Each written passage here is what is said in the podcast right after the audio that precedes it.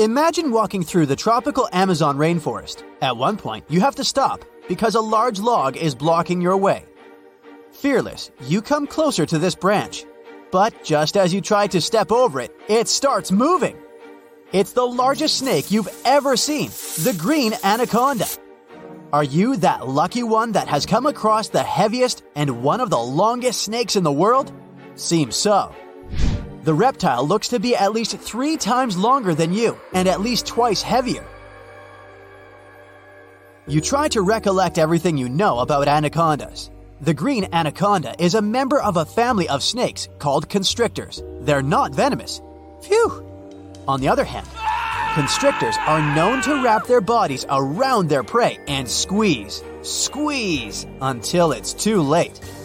After finishing their black deed, these giant snakes open their mouths wide, very, very wide, and then they swallow their whole meal. Anacondas are known for eating wild pigs, capybaras, caimans, reptiles similar to crocodiles that can reach up to 8 feet long. Some anacondas even feast on jaguars and deer, which can grow as heavy as 100 pounds.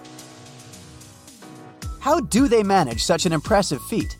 The reptile's lower jaw isn't fused, and its parts are held together with stretchy ligaments. The same is true about the upper jaw. It has two independent parts. The anaconda's jaws can move independently of each other. All this allows the snake to open its mouth to more than 150 degrees. In us humans, this angle is 40 degrees at the most. That's why the anaconda can move its mouth over something that's much bigger than its head. Even more unsettling, anacondas have four parallel rows of backwards pointing teeth on their upper jaws. These teeth help the reptiles grab their prey. The lower jaw has two rows for extra grip. Anacondas are ambush predators. That's why you notice the reptile only after almost tripping over it. Anacondas tend to lie in wait for an unsuspecting animal to wander within their reach. When it happens, they lunge, and the rest is history. Anyway, back to your predicament. The only thought in your mind seems to be is this giant reptile going to swallow me whole? You're trying to get away from it as fast and quietly as possible. Unfortunately, it doesn't help. Even though you don't make any sound, the snake perceives vibrations produced by your movements. In the blink of an eye, the snake lunges at you. It seems to you that the reptile's movements are lightning fast. In reality, though, the anaconda's speed can be more than 5 miles per hour. Despite their terrifying appearance, these snakes are pretty clumsy on land, but they're way more agile in the water. There, they can move twice faster, at 10 miles per hour. Plus, they can remain underwater for up to 10 minutes at a time. Ugh, where is all this information coming from? Is your brain trying to distract you from the horrifying situation? Which is a massive snake as thick as an adult's arm, coiling around you. It doesn't help that you know the reptile's exact crush force 90 pounds per square inch. That's like an elephant sitting on your chest. The reptile monitors its prey's heartbeat. That's how it knows the prey has passed away. Usually, animals don't survive the snake's hug. But luckily, you went for a walk in the jungle dressed in a super tough protective suit. So you managed to remain intact. The suit rather conveniently provides you with oxygen too, which increases your chances of staying alive. Your train of thought is interrupted by a giant mouth closing over your head. The snake starts walking its jaws around and over your body, trying to move you down its esophagus, the tube that connects its mouth and stomach. Luckily, the anaconda's fangs are just for holding its prey, not biting, and they don't contain venom. Still, the view in front of your eyes is terrifying. You suddenly realize it's a good thing you're wearing your protective suit. If you weren't, you'd probably drown. No kidding. Anacondas produce loads of saliva. They can't chew their food, and swallowing it is a much trickier process for them than for many other animals. Inside the snake's mouth, there are several glands that produce saliva to moisten the prey. The next thing you feel is that something is squeezing around you. Your ribs are screaming in protest. That's because the anaconda has two stages of swallowing.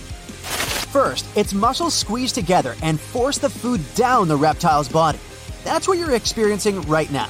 After that, the anaconda moves and bends its body and spine so that the ribs push against the prey. This pressure makes the food smaller. If you were able to see the whole swallowing process, it would look as if the snake is literally crawling its body over you. You feel uncomfortable. It's too hot. You can't move a limb. Duh. And your body is constantly being bent since the reptile is transporting you into its stomach at the moment. Sometime later, the wiggling stops. It seems like you've made it to your destination. If you could see the snake not only from the inside, but also from the outside, you'd notice that its stomach's terribly swollen. It also has a distinct human shaped form. It's possible because the snake doesn't have a breastbone. The reptile's ribs are free moving and can spread apart quite dramatically. Now that you're safely tucked inside the snake, the reptile starts moving. What's going on? The anaconda is just looking for a safe place to digest you. The thing is, your not so small weight in its stomach makes it hard for the snake to move, and it's rather unsafe.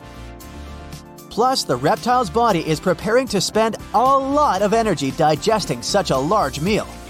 Anacondas, like all snakes, are cold blooded. They need a warm place to speed up their metabolism. A cold snake can have a big problem with digestion. The anaconda's stomach produces powerful acids and enzymes that dissolve first the softest and then the toughest stuff.